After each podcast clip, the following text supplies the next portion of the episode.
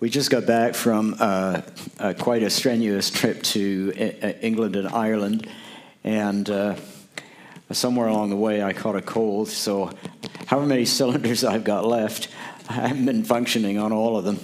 So, Lord Jesus, please just help. You know, we do need the grace of God, don't we? And we're, we're reminded of that actually last night. Uh, I just feel that um, this has got nothing to do with the message, but you know, Jimmy preached for about a half an hour last night and said, Well, I haven't begun yet, so I can do a minute or two anyway. but I just want to leave you with this thought off the top of my head that we all understand that justification, that salvation, is a gift of grace. None of us can earn our own salvation. We know that. But why is it in the Christian world that we think that sanctification is something that we have to earn? Uh, sanctification, which is the work of the Holy Spirit that every day draws us closer to Christ and makes us look more like Him, hopefully, um, that is a gift of God. Did you ever think, you know, we all know that the gifts of the Spirit are supernatural. You can't manufacture uh, a prophecy or a word of knowledge or well, I've known some people that have tried to, but anyway, won't uh, but you can't. I mean, it's God. We understand that. Why do we think that the fruit of the Spirit is something we have to manufacture? So the fruit of the Spirit is just as much a gift of God, a supernatural gift of God, because this, it's the fruit. This is deep now, get this. It's the fruit of the Spirit, Spirit right? It's not the fruit of Andrew or David or it's the fruit of the Spirit. So every day I need the grace of God to be more like Jesus. And uh, where we lose sight of that, we fall back into legalism. And legalism is just a terrible dead end street. And so, can I encourage you just to live in the grace of God in these days? And if you fall flat in your face, join the club. Now, I want to uh, ask the question and hopefully give it an answer to it tonight. Why was the apostolic church so successful? So let's look at this remarkable passage in Acts chapter 5 and verses 12 to 15, which I never trust the you know people that it's actually going to come up on. See, it hasn't. There you go.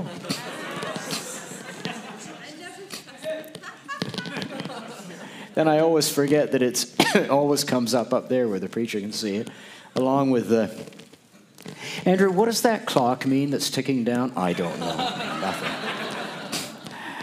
Now, many signs and wonders were regularly done among the people by the hands of the apostles, and they were all together in Solomon's portico. None of the rest dared join them, but the people held them in high esteem. And more than ever, believers were added to the Lord, multitudes of both men and women, so that they even carried out the sick into the streets and laid them on cots and mats, that as Peter came by, at least his shadow might fall on some of them. The people also gathered from the towns around Jerusalem, bringing the sick and, the afflict- and those afflicted with unclean spirits, and they were all healed. Now, how did they get there?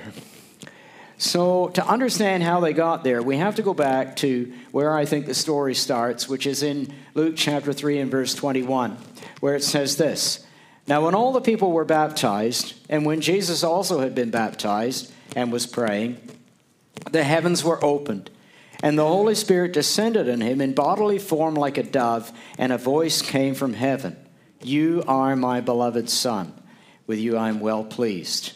So, when I ask the question, what is the significance of the descending of the Spirit on Jesus? The voice from heaven declared that Jesus was the Son of God. But let me let you in on a secret the information was not for Jesus' benefit. He knew that. Uh, it's hard to imagine that Jesus required a revelation of the Holy Spirit concerning his identity. He was the everlasting second person of the Trinity, after all. So, the descending of the Spirit at the Jordan and the voice that accompanies it is to be understood as the uh, declaration of the empowering of the Messiah, which enables him to begin his ministry of baptism with fire and the Spirit, and that initiates the breaking in of the kingdom of God into human history. That's very important. And so Jesus goes straight from his baptism into the wilderness. And there, in the wilderness, he deals the first of many blows to Satan's grasp on the world. Some jokers in the second row here were asking me what uh, the significance. So, how could God tempt Jesus by sending him to the desert when we're supposed to pray, lead us not into temptation? When the ushers take them out and discipline them in the foyer, please. but Jesus goes into the wilderness to confront the devil, and here's the answer. Uh, here's the reason why God sends, sends him into that place. Now, three times the devil tempts him, right? Three times Jesus quotes the book of Deuteronomy to refute the devil. Why is that? Well, uh, Jesus refuses the temptation of Satan to be fed. Temptation number one. What had happened to Israel? God had sent the manna, Israel had despised the manna and asked for the food of Egypt. Israel had failed the test, Jesus passed it. Next up, Jesus refuses the devil's demand that he test God by throwing himself down from the temple. How about Israel? Israel had tested God at the waters of Meribah and Massah. That's where Moses himself came under judgment. Israel had failed, Jesus succeeds. And thirdly, Jesus refuses the devil's offer of the kingdoms of the world by vowing to serve God and Him only, whereas Israel had worshiped the golden calf. Three times, Jesus quotes the commands of God to Israel. Each of those three commands Israel had violated, and each of those three commands Jesus obeyed. God was making a point. That's why God sent Jesus into the desert to confront the enemy. Israel had failed in their 40 years in the wilderness, but in 40 days, Jesus succeeded. 40 was the number of failure. Jesus turned it into the number of victory. The kingdom that God had commissioned Israel to establish to reach the nations of the world had come to nothing. Now, see, God had commissioned Adam in the garden and Eve to be fruitful and multiply, and to extend the boundaries of the garden to the ends of the earth. That was the effect of God's, that was the, the point of the command to be fruitful and multiply. And they failed through disobedience. Then, after the flood, God gives the same commission to Noah. And we know Noah failed because a few chapters later, it all ends in the Tower of Babel and the judgment of God. Then God gives Israel the same commission to be a light to the nations, Isaiah 49 and 6. Israel fails. Every time God is giving a commission to his people, to his representatives, to push back the boundaries of the kingdom of God to the ends of the earth. Each time they fail. But Jesus is going to succeed. That's why Matthew 24 and 14 says, and I know there's all sorts of lunatics out there that have signs of the supposed return of the Lord. But there is one indicator that God gives, which is in Matthew 24 and 14 that the gospel of the kingdom will come to every ethnos. That means every people group. There's Wycliffe Bible Translators tells us there's approximately 6,000 of them uh, the, half of, or more of whom have not yet received the word of God. Jesus will take the gospel of the kingdom to every ethnos, to every people group before he'll return. The gospel of the kingdom will come to every nation, and then he'll return. Why is that? It's because Jesus will succeed where Adam failed. Jesus will succeed where Noah failed. Jesus will succeed where Israel failed.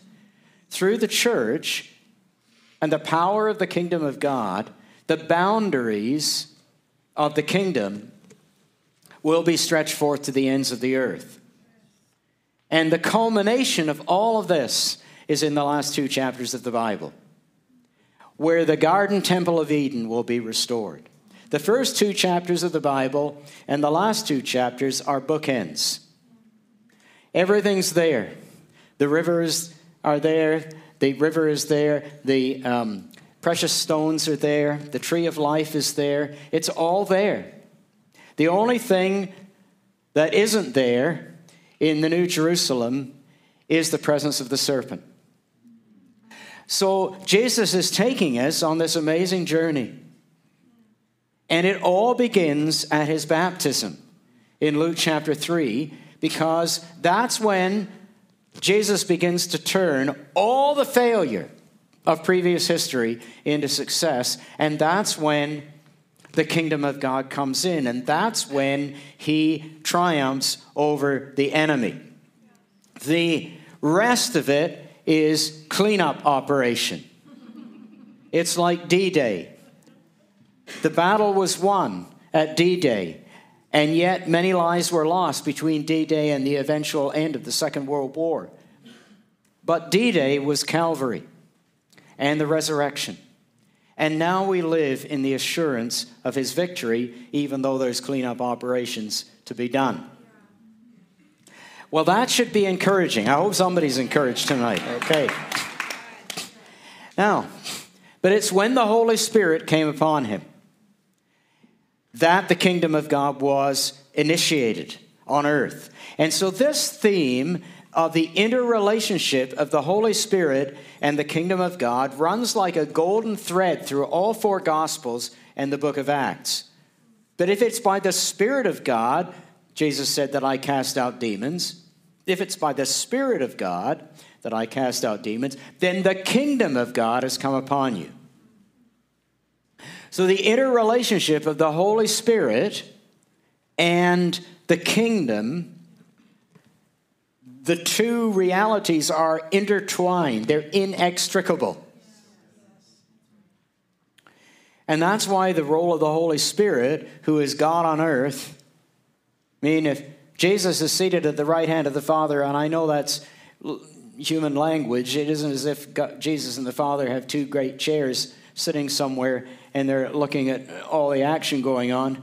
But there's something real expressed in the fact that Jesus is seated at the right hand of God, but the Holy Spirit has been sent out into this world. If you marginalize the Holy Spirit, you have marginalized God. I don't, I don't understand why people have a problem with welcoming the Holy Spirit into a church service. Uh, I don't understand why people have a problem with, well, you can't pray to the Holy Spirit. You can't glorify the Holy Spirit. The Holy Spirit, for Pete's sake, is God. He is God. And the devil loves to get the body of Christ spending more time arguing over the work of the Holy Spirit than welcoming the Holy Spirit. So, you know, we need to. You, you say, well, you know, there can be a bit of disorder when the Holy Spirit shows up. Well, there was disorder in the temple that day when Jesus showed up and overturned everything. Where there's no oxen in the stall, there's no mess. You can have the order of the cemetery if you want, but I'd rather have the order of the nursery where there's new life and dirty diapers and whatnot. I remember hearing the only time in my life I heard John. I'm getting dangerously off topic. I have to be really careful here. my wife is sitting with the. I can feel the eagle eye upon me. That's that's why I'm looking over here. Uh, but the only time I had the privilege of hearing John Wimber speak, the founder of the Vineyard Movement, an amazing man. Um, and he expounded on that text at the end of 1 Corinthians 14. It's amazing how you know, a blues musician, which is what he was, can get something out of the scripture that, you know, somebody that's spent years studying theology misses somehow. But, uh, and he said, you know where that verse where it says, let everything be done decently and in order. Excuse me. And, uh, and, and John Wimber said, you know, it's how you read the verse. And I thought, well, wonder what he's going to say. I mean, the verse is pretty clear. Let, you know, let everything be done decently in order. And he said, this is how we read the verse in church generally. And he preached this, by the way, in the middle of the outpouring of the Holy Spirit in the Toronto Airport Church, where we were heavily involved at that time. And he came into the midst of it. As this is how, and all sorts of things were happening. But he, he, he said, This is how we preach, this is how we read the verse. Let let, every, let everything be done decently and in order. He said, Well, let me suggest to you that's not how Paul wrote it. Paul wrote it this way let everything be done decently and in order. It's different, isn't it? So I say, let everything be done. And Andrew and the elders will clean up the mess later. Okay. So, the interrelationship of the Holy Spirit and the kingdom of God runs like a golden thread throughout the Gospels and Acts. But the story didn't pan out the way the disciples expected because they thought Jesus would seize power and drive the Romans out. And toward the end of his ministry, Jesus tells a story to them. Uh, he says he tells a story about a nobleman who goes away to another country to receive his kingdom and then later returns to reign. So Jesus first has to go away in order to return with fuller kingdom authority. And so the gospel accounts demonstrate the breaking in of the kingdom through the anointing of the Holy Spirit upon Jesus, but they also point to an even greater fulfillment. How can there be an even greater fulfillment? That's amazing. But the gospels point to that even greater fulfillment. Jesus says, it's going to be even better if I go away and then return. And of course, we know that he returns at Pentecost in the empowering of the Holy Spirit.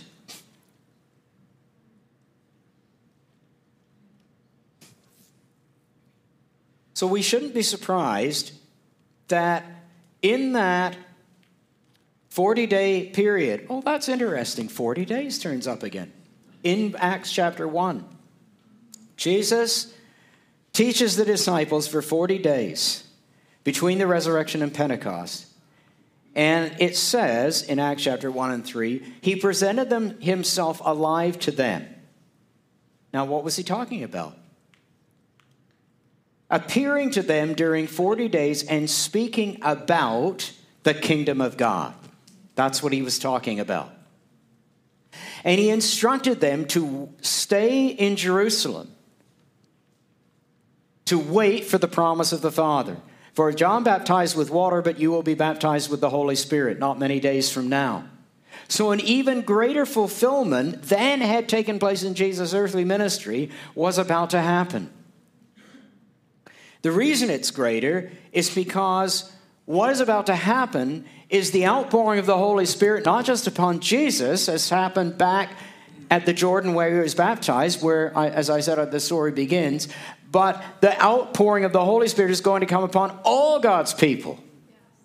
All God's people. The Jewish people had believed that the Holy Spirit had left Israel after the death of the last prophets, Haggai, Zechariah, Malachi owing to the sin of the people. For 400 years, the Jews believed the Holy Spirit was absent. And that when he returned, it, there would be two things significant. The return of the Holy Spirit would mark the coming of the Messiah, number one. Number two, the Holy Spirit would come with fire and light. That's what they believed.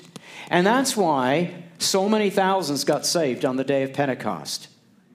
They didn't believe Jesus was the Messiah even when he was raising the dead in front of them in the streets of Jerusalem. But when the Holy Spirit was visibly restored in fire and light and poured out, they believed he was the Messiah. And so we are the inheritors of this incredible legacy. We are still the people upon whom God is pouring out his Spirit. That means we are the, a people of the kingdom. The kingdom of God is manifest, excuse me, amongst us. What is the kingdom of God? It's not a locality like the state of Indiana or the city of Indianapolis. The kingdom of God is the rule of God, it's the reign of God. It's the dynamic power of God that comes through you and me and all of us because we're all people of the kingdom. We're not dependent upon the preacher or some visiting personality. All of us have the power of the kingdom. Back under the old covenant, there was a cubicle up at the front, and uh, only one man, once a year, could enter it. That was where the presence of God was. On the day of Pentecost, that whole thing is broken open. And something of the temple of God that we see manifested in Revelation 4 and 5 and 7 and 14 is poured out. It falls out of heaven on the city of Jerusalem, the temple of God. And the Holy Spirit, what was confined to that cubicle that only one man once a year could enter, now is poured out upon everyone. To the point where you are if you know Jesus in this room tonight, you are a one man or one woman mobile tabernacle of the Holy Ghost. So you are like a portable Holy of Holies. Wherever you go, you are a Holy of Holies. Into your college, your neighborhood, your place of employment, you are carrying the presence of Almighty God with you and you have authority from God to uh, extend the boundaries of His kingdom wherever you are. So, anyway, back to the book of Acts. The kingdom of God is operating now, not just in Jesus, right, but in all of his followers. So there's this crippled beggar at the gate of the temple. And when Peter comes up, he walks. Uh, and it says, Luke records that great, great grace was upon the whole body of believers. In Acts 4, when the church prayed, the building shook. There must have been, you think about it, there had to have been miracles happening all over town. And so we get to the text that I read out at the beginning. Now, many signs and wonders were regularly done, regularly among the people by the hands of the apostles, and they were all gathered together in Solomon's portico. Now, this Solomon's portico, as archaeology has revealed, it's a place just outside the temple. It was a very short distance, actually, from the place where that crippled man had been healed. My theory is that it was such a hubbub when the crippled man was healed that they all went to the nearest place where there was an open area where they could gather, which was Solomon's portico, and excuse me, the apostles began to preach. And this just turned into a continuous revival meeting. Every day they were in Solomon's portico and they were preaching. Peter here was preaching the miracle working power of God to all the crowds of people. And they were gathering daily the apostles to preach the kingdom and heal the sick, and signs and wonders were being done. It was, it was such a, uh, they were operating in such a degree of power that there were people that were scared even to go near the place. But it, isn't, it wasn't just the healings.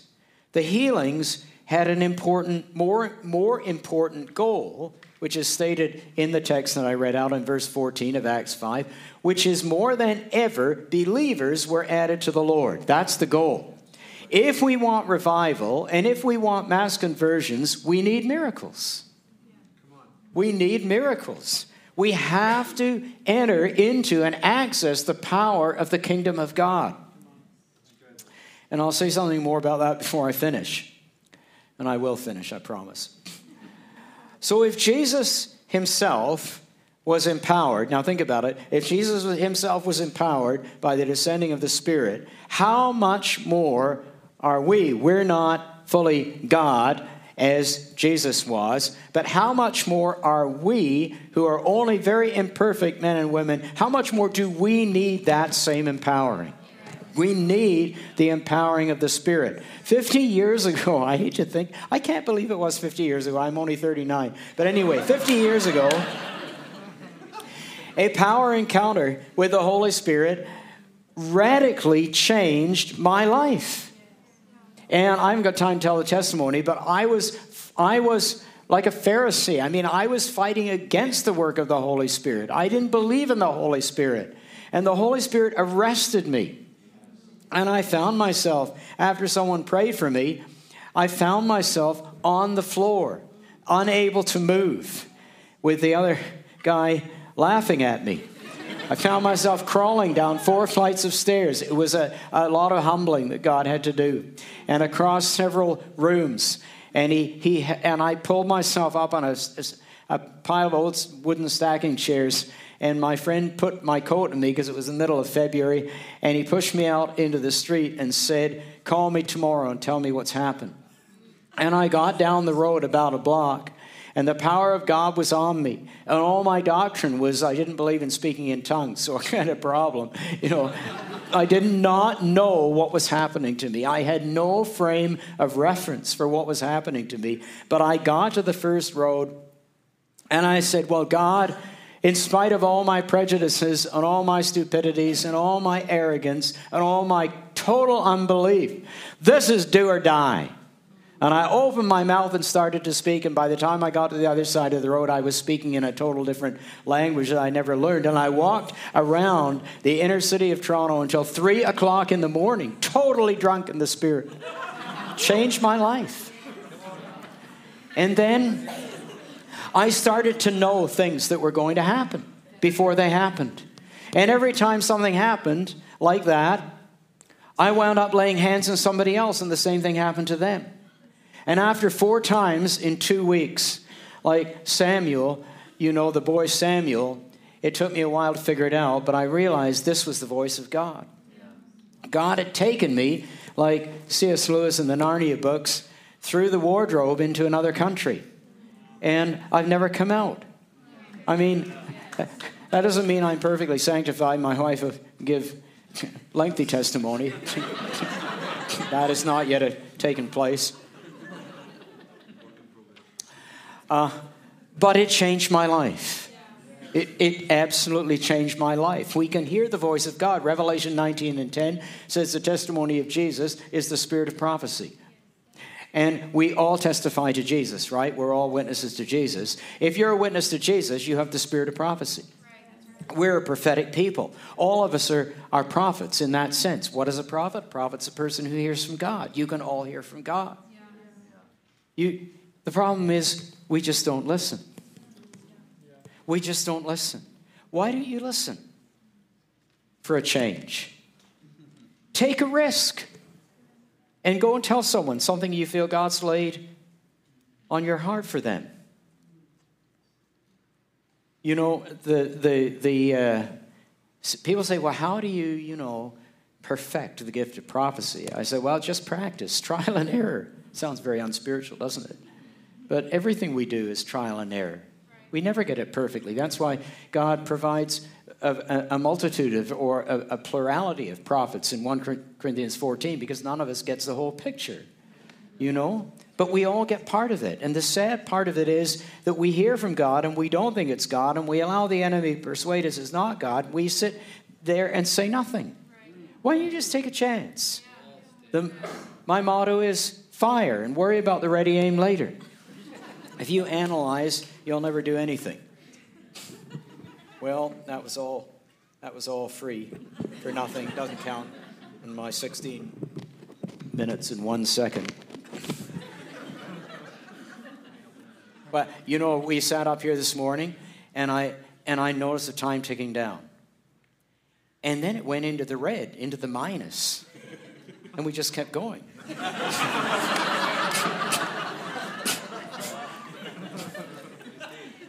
Now, that was my testimony about a power encounter with the Holy Spirit. And uh, pl- please don't get hung up in speaking in tongues, although I recommend it. But um, I, I, do, I do say, I do firmly believe that God wants all of us to have a power encounter with the Holy Spirit. I really do believe that. Whatever God does in you as a result of it, you know, there's no doubt in my mind, 1 Corinthians 12 says that everybody's supposed to operate in at least one, if not more, gifts of the Spirit, whatever they are. So let's just have some more of that.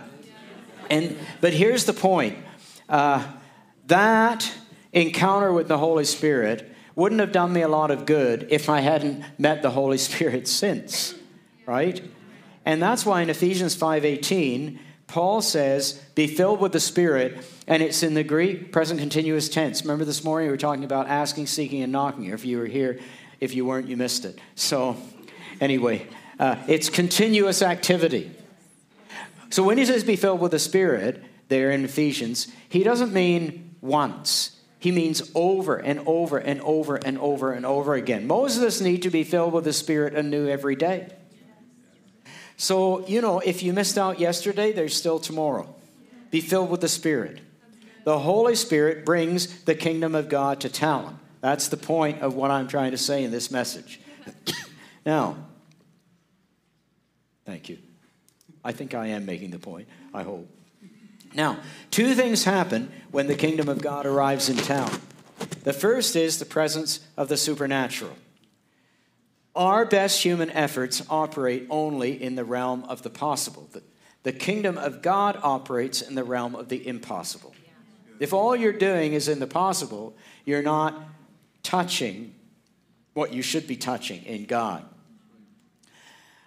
When all church does is what's humanly possible, it's not operating the way God designed it to. There was a famous Chinese apostolic leader back in the 1980s, I think, who was released from prison when um, things started to ease off. Of course, now they're bad again there, but uh, and he was allowed out of the country, and he took a month touring the United States. I'm not picking on you, dear folk, but it was the United States that he toured. And he went around all the great ministries of the day. And at the end of the month, and I know this because a man called Larry Burkett, who wrote some amazing books on money, uh, had lunch with him at the very end of his stay. And he said to him, Brother, uh, you spent a month going around all these big churches and so on and ministries. Um, what's your assessment? And the, the man uh, turned to him and said, Well, he said, it's amazing how much you've been able to do without God. Ouch. You know? When church goes corporate, don't let that happen ever here. We need the kingdom. We don't need the corporate. That's what society has got already. When the church does what is humanly possible, it's not operating the way God designed it to. God wants to break us out of the realm of the possible and into the realm of the impossible, and for that we need the power of the kingdom. And the power of the kingdom will attract people. Look, Pete, Pete you know, who previously only ever opened his mouth to change feet, uh, is headed over to Starbucks for his, you know, caramel triple macchiato or whatever it was he ordered. And uh, being a man of routine and habit like I am, he probably went to the same coffee shop every day, ordered the same thing. And so people knew where he was going. What do they do? And he was heading from the coffee shop. That's my speculation, but anyway, he was heading from the coffee shop to Solomon's portico. Same route every morning. They laid the sick out into the streets. And as the shadow of his coffee cup passed over them, they got healed. It's extraordinary. And it says they all got healed, not just some. And they started coming not just from Jerusalem, but from all the places around as the word spread. And many, many people became Christians. That's the power of the kingdom. The Apostle Paul stated that the kingdom of God is not a matter of talk, but of power. Now, we live in a supposedly sophisticated Western culture, but we've been fed a steady diet for 300 or more years that the only reality is what we can access with our five senses what we can see and taste and smell and touch and so on. That's what we've been taught for over 300 years in our society. It's actually irrational. When you look and listen to some of these atheist scientists and philosophers, not that all philosophers and scientists are atheists, but a number are, and you listen to them expound all of their sophisticated theories of the cosmos. None of them can be able, none of them has been able to explain how the random bunches of atoms that they admit is all they themselves are, how this random bunch of atoms can so easily grasp the mysteries of a universe which cannot be explained as anything other than the creation of a personal supernatural God. That's the irrationality of much of the modern philosophical and scientific worldview that is so prevalent in our culture. We're fools. So, Chris, what is Christianity? Christianity is the invasion of this messed up, fallen, troubled world by the sovereign exercise of the same divine power that created it in the first place. And so when we apply this to healing, the truth becomes easily understandable. If God made us, He can heal us. Now, God can do it through the wisdom of doctors, which comes from Him equally. He can do it that way. But God is also capable of bypassing that process or of bringing healing when the best doctors in the world are not able to. The church grows weak when it surrenders the very thing that the hostile atheistic world that we live in in the West, the very thing that that world doesn't have is the power of the kingdom. Why is it that the church surrenders the power of the kingdom and then finds itself impotent to reach the culture in which it lives? We're, we're so sophisticated that if you want to know spiritual power, go to Nigeria, go to India, go to some of these other places, many of these other places. You'll find power. You'll find demonic power, but you'll find the power of God. A friend of mine, uh, his name is Gary Hayes, uh, told me a story not too long ago. Uh, and back at the beginning of their marriage, he and his wife Sheila have been unable to have children. In fact, the doctors had told them medical conditions made it absolutely impossible for his wife to conceive. But they refused to accept it because they had a word from God.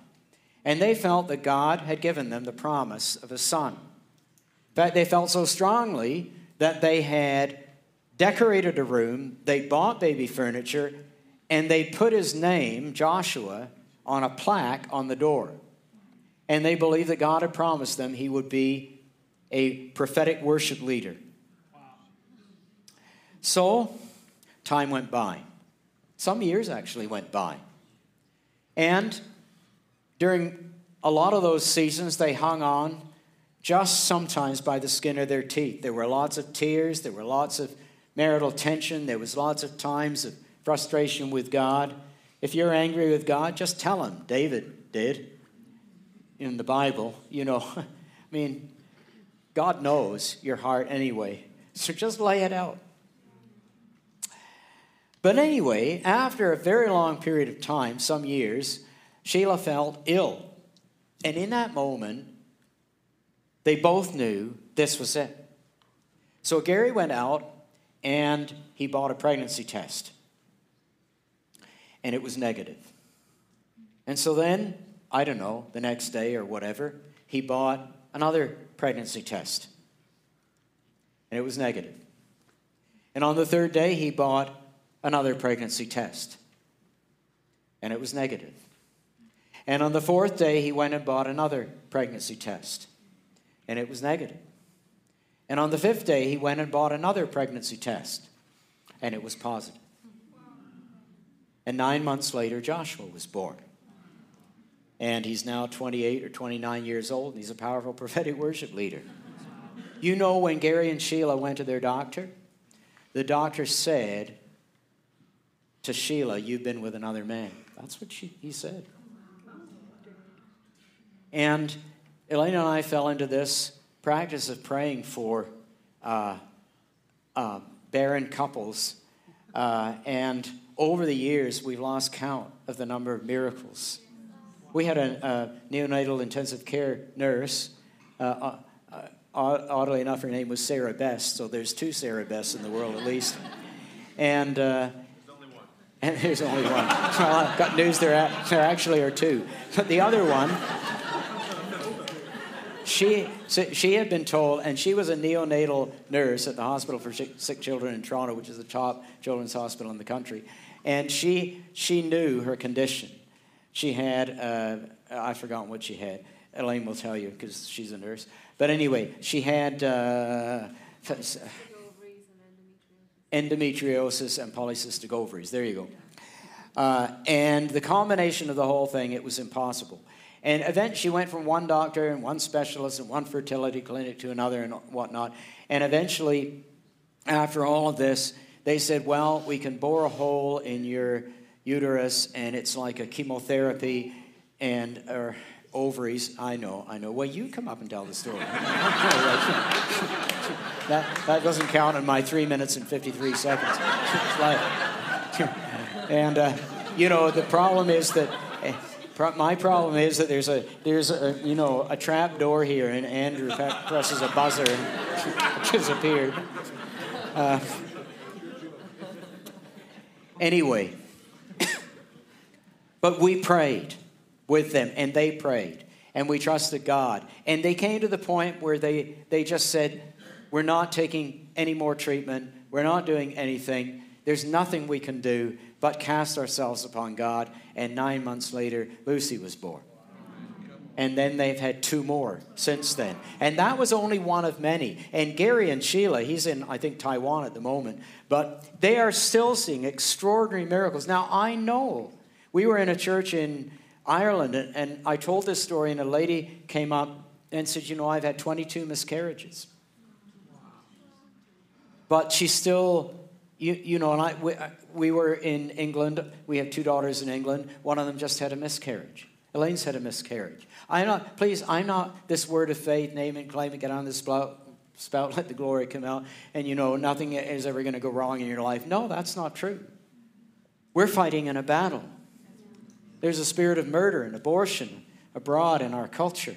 We're fighting a battle. But, but God can still do the impossible. And He does regularly. I'm encouraging you today.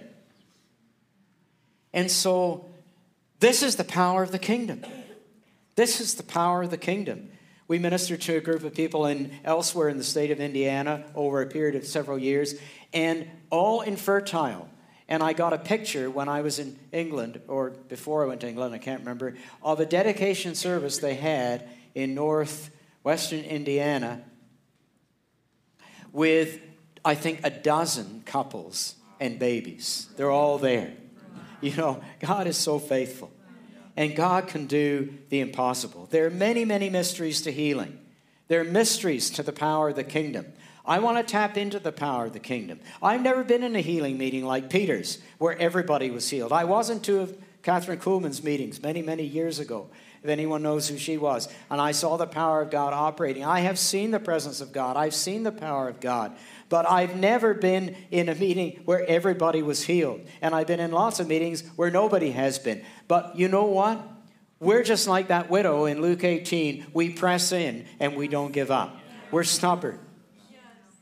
We have to press on and be stubborn because every time we believe God for any kind of miracle of healing, and I'm talking about how to get back to where this apostolic church was, which was the key to revival for them, Every time we believe God for a miracle of healing, we are coming up against 300 years of unbelief. 300 years of being told in our culture that miracles don't happen. 300 years of being laughed at, 300 years of being called ignorant hillbillies, and all sorts of other things like that. We are coming up against that in our culture. But we have to fight back and cast ourselves upon God. The shocking truth is that the culture we live in, underneath its appearance of sophistication and wealth, is a culture of darkness. It's a culture of broken families, of addictions, of abortion, of fatherlessness, of self centeredness, of hopelessness. It looks a little bit like the picture of Babylon that's portrayed in Revelation chapter 17. That's what 300 years of denying the power of God has brought us in this culture. And what our culture needs, what this nation needs, what this community needs, is the culture of the kingdom of God. The kingdom, the kingdom of God isn't all about miracles. First of all, it's about sacrificial love. But make no mistake, it's a kingdom that advances in power. And when we lose the power, we're in trouble. Churches are designed to be expressions of the kingdom of God, not religious institutions which lull people into a ceremonial haze of dead rituals and then wonder why nobody wants to come anymore. The culture of the apostolic church, which I am finishing because I'm in the minus. the culture of the apostolic church laid out in those verses in Acts chapter 5 that I read isn't necessarily one that we're going to be able to duplicate anytime soon. And in one sense, it almost represents an ideal. But that doesn't mean it's irrelevant. Because in every area of life, we live in a tension between the real and the ideal. Jesus is the ideal. He's over here. Dave, he's way back here, mired in the real. He can barely get up out of bed in the morning without three or four coffees. And even then, he's a little bit, you know. But Jesus is pulling Dave in his direction. He's pulling me out of the real in which I live, and maybe some of you live, toward himself. Now, I'm not there yet, but I'm moving in the right direction. A number of years ago, I went through a terrible period of despair because we had a great problems in our church. And I, I, I just felt so discouraged. I felt like giving up. And one morning I was putting the garbage out. And I was walking down the driveway. And I thought, I don't even know if I can get to the end of the driveway. And I just felt God speak to me. That's my ace that I've always had. I've heard the voice of God. And I felt God speak to me and said, just keep putting one foot ahead of another. Not very dynamic, is it? But it's just just keep putting one foot ahead of another. And somehow i got there. So i'm encouraging you saints. Put one foot ahead of another. You can all do that. Just keep moving. Even if things are tough in your life right now just keep moving because jesus is pulling you toward himself. Don't look at the person beside you the person behind the person ahead. Look at jesus. Keep your eyes on Him, the author and finisher of your faith. He'll pull you toward Himself, no matter what the reality of what you live in is. John Wimber, that man I alluded to, founded the Vineyard movement of churches. He believed he had a revelation of divine healing. And he started praying for people in his church, the Anaheim Vineyard, the first Vineyard church. And nobody got healed. And nobody got healed. And nobody got healed. And everybody started to leave. Even his wife nearly left the church. But he kept on. And one day, somebody got healed. He was so surprised, he could hardly believe it. He was telling her, Well, you know, wait, God doesn't always heal. When she said, But I've been healed. and, and then he traveled around the world, equipping thousands of people in healing ministry. And uh, he, he used to say, when people came up to him and said, Well, you know, I, I pray for somebody and they haven't been healed, he would say, Well, you go back and pray for a thousand people, and then you come back and complain. And they'd say, Well, that's a bit extreme. And he said, No, I pray for a thousand people before the first one was healed. You do the same. Just be like that persistent widow. Let the ideal draw you out of the real. The church, this church, Antioch Church, Indianapolis, was founded in a culture of the kingdom. In fact, the movement was founded, as we witnessed last night, was so dynamic. It's so dynamic that I thought, why do I get stuck having to preach after that guy? But anyway. and I thought, well, at least he's not going to be here tonight. but this movement was founded in a culture of the kingdom. You know what I read? Someone gave us a copy of, uh, I think Sam and Sarah gave us a copy of a book that Jimmy had written, and someone had written a testimonial on the back saying to visit the church in Waco is like visiting the New Testament church, the apostolic church. That's what I'm talking about, folks, tonight. This church, this movement was founded in a culture of the kingdom, in a culture of the miraculous. And thank God you're still living in that culture. You're a people who refuse to settle for anything less. You may lose some battles, but you will press on. You will fight the enemy on every front. You will be like the widow in Luke 18 who battered and beat that judge down until she got what she wanted. You may be bruised yourself and bloodied and beaten up in the battles of life, but you won't give up until you've seen his kingdom come. Let that spirit, brothers and sisters, be in you tonight as you take hold of his promise anew. Ask God if you need to for a fresh encounter with the Holy Spirit tonight. Because whatever you've seen or experienced of God in the past is only a foretaste of what is yet to come. Hallelujah.